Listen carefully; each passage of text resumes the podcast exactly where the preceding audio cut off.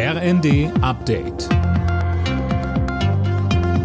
Stündlich neu. Auf den Punkt informiert. Ich bin Nanju Kuhlmann. Guten Morgen. Bereits seit zwei Jahren wütet der Krieg in der Ukraine. Millionen Menschen haben das Land seit dem russischen Überfall verlassen.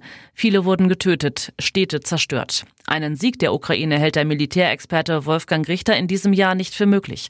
Er sagte uns, die russischen Kräfte wachsen auf, die ukrainischen Kräfte lassen nach. Der Westen kann nicht genügend liefern, er kann vor allen Dingen nicht Kräfte bereitstellen. Und damit ergibt sich die Frage, war die Strategie auf Sand gebaut? Haben wir die Risiken wirklich beachtet? Es kommt ja noch eins hinzu, die weltweiten Sanktionen gegen Russland funktionieren nicht, weil der globale Süden nicht mitmacht.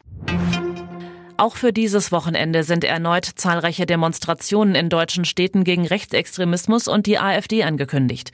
Größere Kundgebungen werden in Hamburg, Potsdam und Stuttgart erwartet.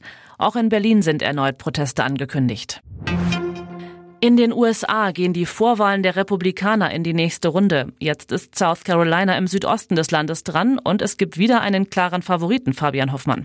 Ja, und der heißt wie schon in den Staaten zuvor Donald Trump. Der Ex-Präsident liegt deutlich vor der einzig verbliebenen Konkurrentin, Ex-UN-Botschafterin Nikki Haley. Und das, obwohl sie in South Carolina zu Hause ist und dort von 2011 bis 17 Gouverneurin war. Haley will nicht aufgeben, auch wenn sie verlieren sollte. Sie hat wohl den Super Tuesday im Blick. Da wird in anderthalb Wochen in vielen Bundesstaaten gewählt. Wer sich die Nominierung im Juli sichert, tritt dann im November gegen Präsident Joe Biden von den Demokraten an.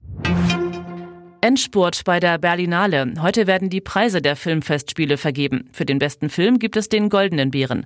Regisseure, Schauspieler und Drehbuchautoren können auf den Silbernen Bären hoffen. Die Berlinale läuft noch bis morgen. Bayer Leverkusen marschiert weiter Richtung Meisterschaft in der Fußball-Bundesliga. Der Tabellenführer fuhr gegen Mainz einen 2 zu 1 Arbeitssieg ein. Bayer ist nun schon 33 Pflichtspiele in Folge ungeschlagen und hat damit einen neuen Bundesligarekord aufgestellt. Alle Nachrichten auf rnd.de